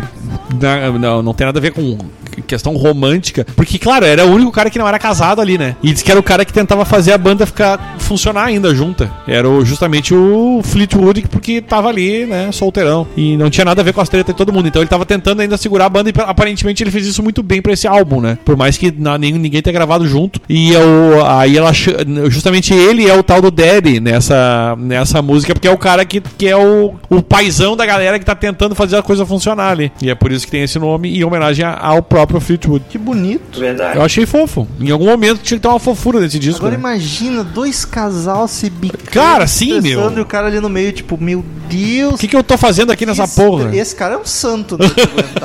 Puta que o pariu. Não, e ele não podia nem sair da banda, né? Porque a banda tinha o nome dele. É verdade. Eu, se ele saísse. Não, se ele sai, não, ele não sai, porque a banda vai junto. Se ele sair, ia ser processado pelo McDonald's. Ah, mas aí fica Fleetwood Me.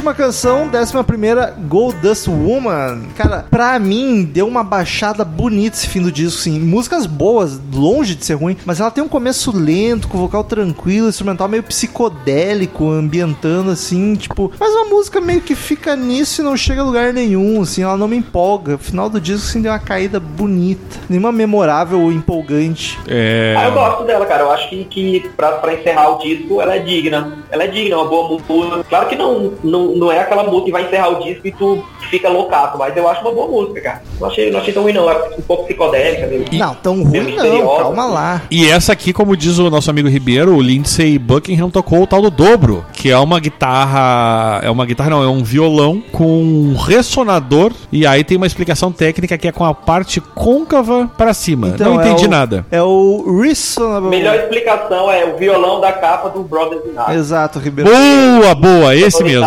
Esse é Viu, melhor. Ribeiro, agora tu viu Não que o. Tu viu que o Ezerhard não prestou atenção em nada daquele nosso Não, eu papo. prestei atenção no dobro Não, dele. não. Cara, tu, tu nunca me ouve quando eu falo. Eu ouvi tu falando a, eu ouvi tu falando a porra do dobro. Vamos parar, vamos aproveitar o disco e vamos discutir essa relação. Porque eu, eu tenho que prestar atenção no que eu falo. pô. Ah, cara, eu tenho que, tenho que entender que eu tô aqui eh, estudando, lendo, pegando ah, notícias, informações. Mas ah, o, o Ezerhard confirmou, Ribeiro. É o. Eu esqueci o nome, mas era o Resonable Guitar, uma coisa assim. É, o Resonator. É, Resonator, É. uma coisa assim. É, ó, aquele de metal. Trimaço o som daquele negócio. Eu acho muito O tal bacana. do Legal. dobro, então. Que se usa esse no. Nome. Que se usa tá no, no Bluegrass, né? É, pra que se usa caralho, muito aquilo. caralho. Agora, aquela questão na outra música, eu já não sei se era o tal do dobro ou não. É, aí, não, entendeu? mas acho que Foi a informação do Ribeiro, mas Não, é, talvez eu, talvez eu tenha falado merda, né? De repente, como de costume. Falar Mas a gente tá é aqui pra isso, né, especialidade. É, exatamente. Então, queridos ouvintes, como de costume, todo episódio de disco, cada um dos podcasters apresenta uma nota de 0 a 10 caveirinhas do, do Crazy Metal Mind para o disco. Depois a gente soma, divide, faz a média pra ver a nota que o podcast deu para o disco. Começa sempre com mais suspeito, Daniel Ribeiro, de 0 a 10 caveirinhas, que nota tu dá para o Rumors do Fleetwood Mac? Eu dou 9,8. Olha isso, velho. Caralho, uma na lata sem justificativa É, foi assim, pá, Na 9,8. lata, na lata, eu vou justificar agora. É um disco ótimo, maravilhoso, de forma que ele mostra ah, os relacionamentos, aquela coisa do ponto de vista de, do cara, da mulher, de, do, do terceiro, a forma com que eles conseguiram é, sobrepor as dificuldades que estavam passando e, e montar essa obra, como ela é coerente. Eu só não dou 10, cara, porque tem algumas, assim, no, no final do disco ele perdeu um pouco de fôlego. E eu acho que pela pegada do disco ele merecia terminar com uma, assim, mais, mais marcante. Eu acho que no final o pouquinho de fôlego que ele perdeu é o 9,8 para não dar 10, mas é um disco sensacional. Pô, eu concordo contigo, cara, concordo. Eu concordo. Depois mais Urubu, vai daí, Ezerhard. Ah, eu não sei se eu sou mais urubu. Mas não sei se é, mas vai daí. Cara, eu assim, ó, eu acho um. Sinceramente, achei um puta de um álbum bom pra caralho. de verdadão mesmo, sincerão. Tem músicas ali que são espetaculares. Já, já falei que a Go Your Own Way é uma singleteca básica. O disco é da discoteca básica. Tem que ter esse álbum. É espetacular. 10 pra mim, cara, é difícil, entendeu? Eu dar 10. Que tem ali umas. A caidinha no final, principalmente, eu acho que dá uma. Mas não, não que prejudique o, o todo. Eu vou dar um 9,5. Cara, é um disco classicaço, indispensável pra qualquer um que curta a música. E tem músicas memoráveis e excelentes. No final, a gente concorda, nós três, que no final ele dá uma caidinha, mas que também não fica ruim. É porque o nível que ele vinha era muito É alto. E aí, tipo, ele fica com músicas. Ele vinha com músicas excelentes. Aí quando ele fica com músicas boas, a gente estranha. É verdade. E aí, por essa leve caidinha no final, eu tinha tirado uns pontinhos. Só que aí, aqui parando pra pensar, na- no contexto, na fase merda que a banda vivia. Imagina, eu sofro pra lidar com a Nath, que a gente tá tudo certo. Imagina tu lidar com a tua esposa, que tu tá separando. Dois casais assim, e mais um bunda mole ali segurando. Puta, era a pior fase da banda. Por causa disso, eu vou subir os pontinhos que eles tinham perdido por causa do final do disco. Eu vou dar 10, que se foda. Boa. E aí o disco termina com a média de 9,76, quando sobe de 5, arredonda pra cima, 9,8. Olha, rapaz, a nota do Ribeiro, hein? 9,8. Boa, cara, olha. Faz tempo que eu não, não episódio com nota tão alta, cara. Cara, faz tempo que não temos um episódio com nota tão alta. Deixa eu ver o último que chegou perto. Pô, eu, meu, eu não lembro disso aí mesmo. Agora 9,8. Caralho. foi, em mil, foi em 2015 a última vez. 9,7 o do Jetro Tull Aqualung. Caralho. Há muito tempo. E aí temos 9,6 Creedence Cosmos Factory. Eu tava foi o me 9,7 o. The Wall. Porra, o The Wall ficou atrás. Tá muito errado. Vamos gravar de novo. Qual The Wall é esse? É o- único que tá acima. Não, o Abbey Road ficou com 9,8 também. Olha aí. E depois o BB King Eric Clapton, que é nota 10. Que é o espetacular, único álbum 10. maravilhoso, inclusive. Este álbum é sensacional. Enfim, queridos ouvintes, ficamos agora com as sábias palavras de Cid Moreira. Ganharam disco de diamante, platina e diabo. Daniel Ezerhard, 5412. Pode falar no diabo, Cid. Não gosto muito, prefiro Deus, aquele homem maravilhoso. Mas lendo a Bíblia, tu teve que falar nele algumas Falo do diabo, falo de Judas, Iscariotes, maldito, Ok, Cid, muito obrigado. Vamos pros e-mails. de nada.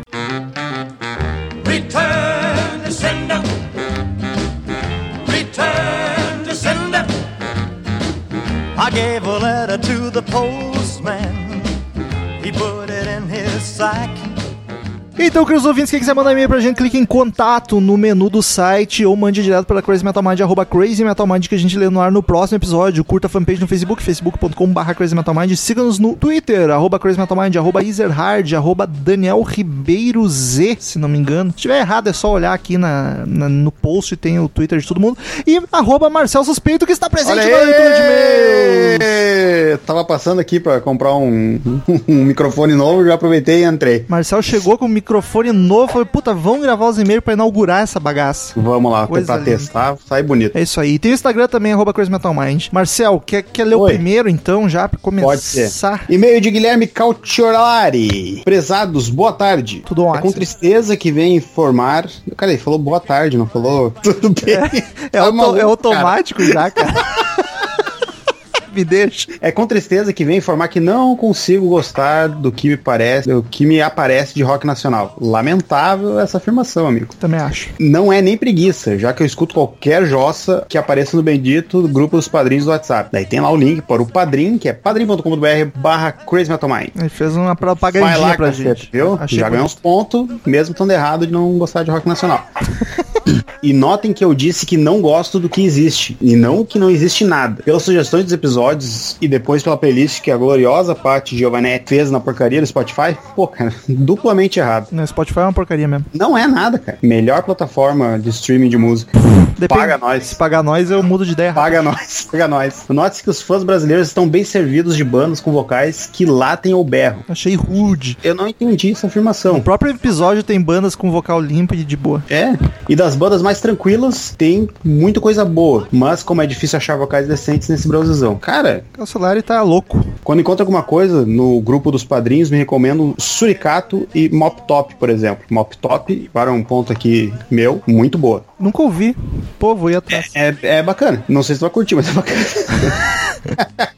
São bandas que já encerraram as atividades. Porra, vou continuar tentando, mas por enquanto tá difícil. Triste somente. Abraços. Continue tentando. Continue. Cara, dê, dê chance. Não, não é porque não existe mais que tu não, não deva ouvir, cara. Por favor, dê, dê sua chance. Tem que confessar que não ouviu o, o episódio de bandas nacionais, mas provavelmente não foi tratado porque o assunto ska nesse podcast é deixado de lado muitas vezes. Nada a ver. Mas escutem Móveis Coloniais de Acaju, banda showzaça. Cara, não foi falado por acaso. Ela já foi citada no Crazy Metal Mind. É mesmo? Tal- talvez o Chagas até citou. Agora não lembro. Ah, deve, deve gostar, deve gostar e conhecer. Gostar não sei, mas conhecer deve conhecer. Conhecer com certeza. Próximo é de Katia Klippel, uma das poucas meninas padrinhas, madrinhas, né? Que estão presentes, porque tem umas que não dão um, o ar da graça, quase nunca. Assunto Godsmack e Smallville. Olá, CMMers, tudo bem? Tudo ótimo. E ela mesma escreveu ali entre parênteses, tudo ótimo.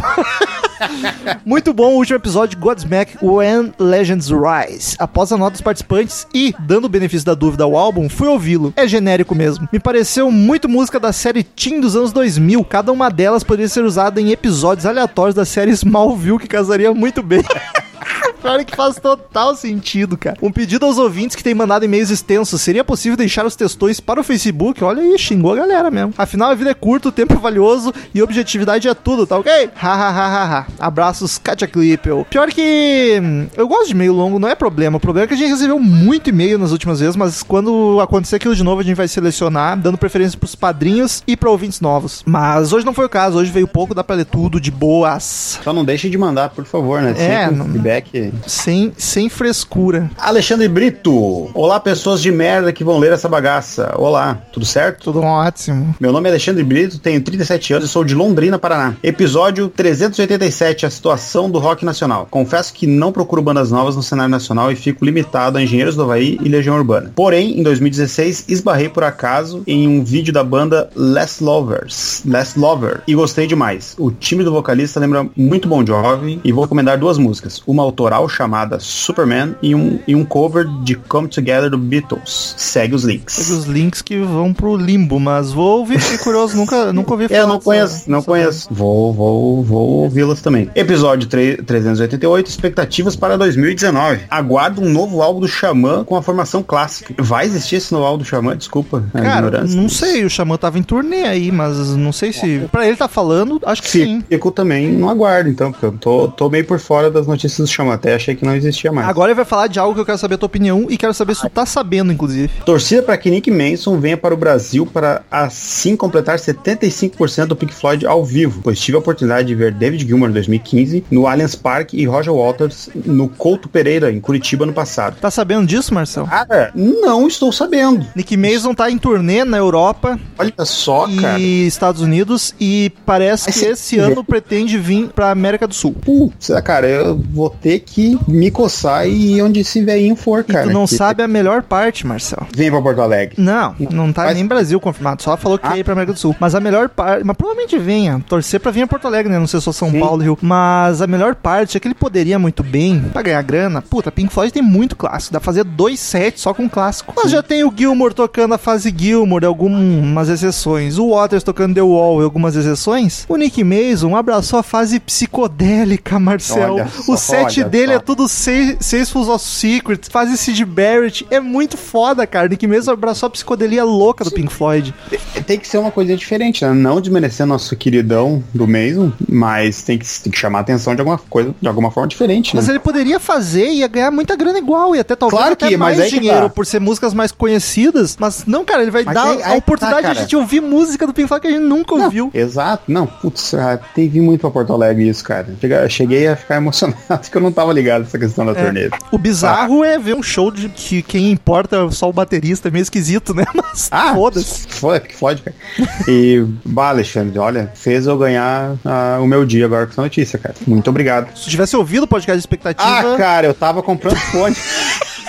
eu gostei desse. Ah, cara, putaço. Tipo, não enche. eu tava na fila comprando fone, desculpa aí. Tá bom. Ah, lançamento de músicas novas, ou quem sabe, um novo disco do Guns N' Roses, com 3 quintos da formação clássica. Daniel tá dizendo E que rock- vem, hein? Eu não duvido, cara. Também não. E, Bem e curioso. provavelmente vai ser bom. Digo que creio que vai ser bem bom, cara. Oremos. Oremos. Rock in Rio 8, dia 4 de 10, sexta-feira, do Metal. Ansiedade. Comprei os ingressos em novembro de 2018, caceta. Já selecionei o dia e outubro de 2019 não chega nunca. Puta que pariu, só faltou Metallica pra fechar o Big Four. Uma lástima. Vai ser, vai ser uma noitezinha boa, só que essa do dia 8. E vou dizer, cara, tu tá com tá aguardando o fim do ano, vai demorar ainda, velho. Tá recém em março. É, esse ano tende a passar devagar que vai ser uma loucura. Vai ser uma delícia. Só cara. janeiro foi 60 dias. Ainda bem que, ainda bem que o Roger Waters foi ano passado, que eu, olha, sofri. Aí, notícia de hoje, só para os ouvintes ficarem sabendo aí, se não sabe, já deve saber nessa altura, mas confirmou no Rock in Rio também Weezer e Foo Fighters e no dia do no dia do Red Hot tem Panic at the Disco também. Próximo e-mail de Lucas Custódio Alves, assunto podcast do Godsmack When Legends Rise. Olá, amigo CMM, sou o Lucas de Campinas, São Paulo, ouvinte antigo, mas atualmente morando em Cidade Leste, no Paraguai. PY deve ser Paraguai, né? Cidade Leste é Paraguai, né? Se eu estiver Acho- errado, me desculpa. Acho que é. Tra- Que- Se for do Paraguai, traz umas paradas pra nós, hein? E tenho a felicidade de dizer que sou um novo padrinho. Ah, coisa linda. Até Aê, que enfim, palmas. kkkk.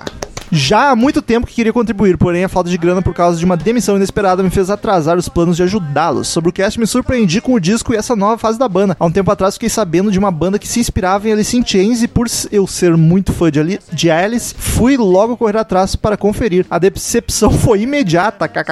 Não curti a pegada modernosa da banda e esse rockão típico dessas lutas fake que os americanos curtem. Apesar de que em algumas músicas a banda realmente lembra um pouco Alice in Chains. Ouvindo o cast, resolvi dar uma segunda chance à banda e ver se realmente é boa essa nova fase. Observação. Mandei no grupo dos ouvintes a foto de um suposto filme do Iron Maiden, dirigido pelo Wagner Moura, hahaha, hashtag pazes, hashtag brinks, hashtag é zoeirinha, Gustavo, sucesso. É, tudo bem. Eu não entendi a piada do, do Iron com. Eu também não, eu não tô por dentro dos, das polêmicas aí do Marighella, foda-se. Godsmack in the ass. Que rude. É, eu ia ficar. Cara, ficou meio, sei lá. Rafael Araújo. E aí, galera do CMM, beleza? Tudo ótimo. Vou fazer mais um comentário rabugento, já que Daniel Ezerhard não estava presente para essa função.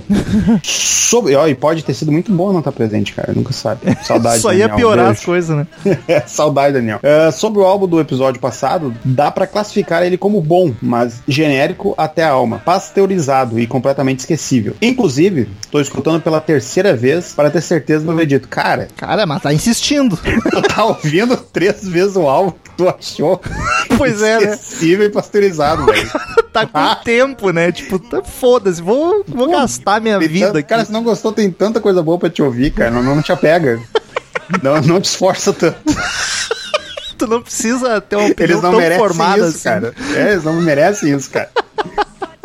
Ouvir eles tocando de novo só se estiver passando na TV durante Lusa Palusa da vida, mas sem dar muita atenção. Abraço. Rafael Araújo, Recife, Pernambuco. Pernambuco. Próximo e-mail de João Paulo. Ele diz: ouvinte velho e meio novo. E aí, meus confederados, me- não, não, não gosto de confederados, são racistas.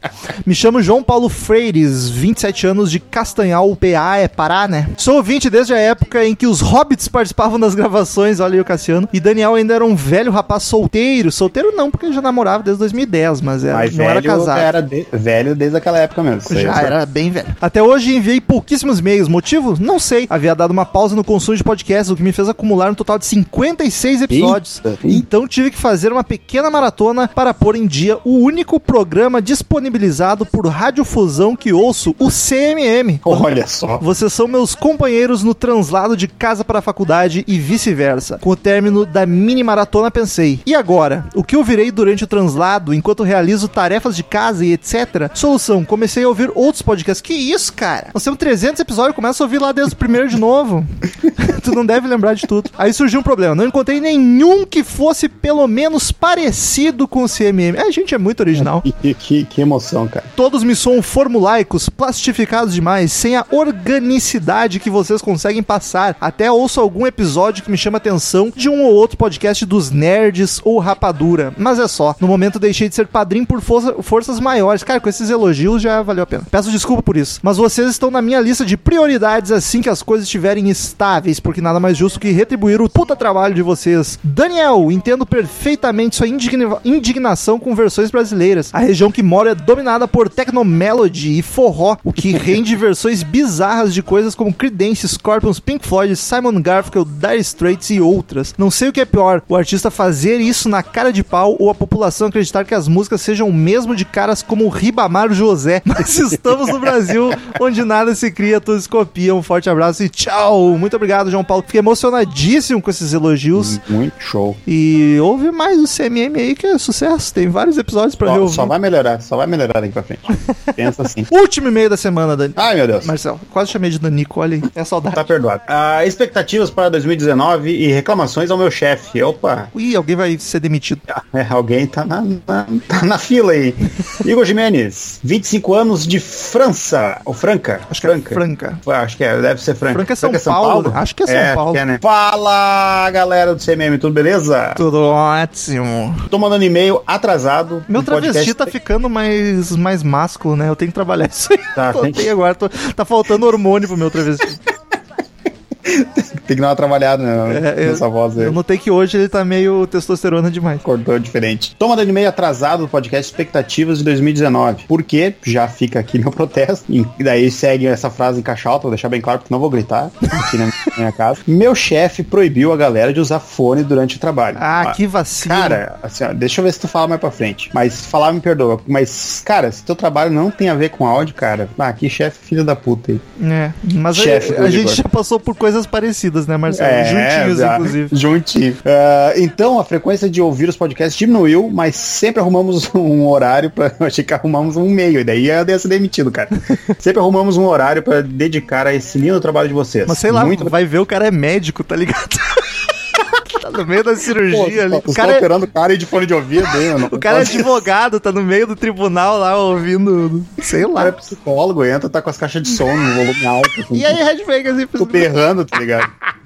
Daí eu tenho que concordar com o teu chefe. Se, essa- se- se o cenário é parecido com isso, se o cenário é um desses, cara, teu chefe tem razão. Mas, mas pensa bem. E sobre as expectativas, eu tava botando muita fé no CD do Bring Me to Horizon. Bring me the saiu horizon. de Horizon. Mariah Ah, Carey, him to the. River Lake. Bring... tá ligado esse vídeo, né? Você ouviu? Cara, a gente passou o Réveillon inteiro repetindo essa merda. O Murilo ressurgiu com esse vídeo. Ai, é muito bom. Nada sei, MP3. Ai, eu amo Mariah Carey. Bring to the River Lake.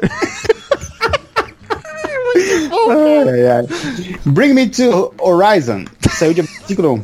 Mas ele me deixou meio, sei lá. Ah, parece que tá proibido usar guitarra nos CDs, nos novos CDs das bandas que eu gosto. meu Deus. Mas depois me acostumei e gostei. E muito. Tá foda. Tá reclamando, meu irmão? E não dá pra não ter expectativa com Rock in Rio. O Dia do Metal tá fantástico. Com o Iron, que é meu sonho ver o Bruce ao vivo. Eu também. Ah, eu, eu gostaria muito, cara, de ainda ter a oportunidade de ver o Bruce vivo, vivo ao vivo. Eu acho que, Ao acho vivo. que vê ainda, Marção. Acho que vê. Eu, eu gostaria, cara. Quero ver aquele velho correndo lá. É, é foda. Mas ainda estamos na expectativa de anunciar os outros headliners. Correndo não sei se tu vê, mas vivo é possível. Ah, cara, é só. Cara, eu quero ainda ver muito Iron. Podia vir. Quando, quando é que foi a última vez que vieram pra cá? Alguns anos atrás. Né? Cara, faz tempo, faz bastante tempo. Tá, tá na hora de voltar. Pro Brasil eles vieram várias vezes, mas pra Porto Alegre faz bastante tempo. Só queria deixar um off-topic aqui pra, para falar. Chagas, eu te amo. Olha aí. Viu, vi, viu o vídeo que ele fala do que o Wasting Light do, do Foi Fighters é um dos Foi melhores Fighters, CDs. é verdade.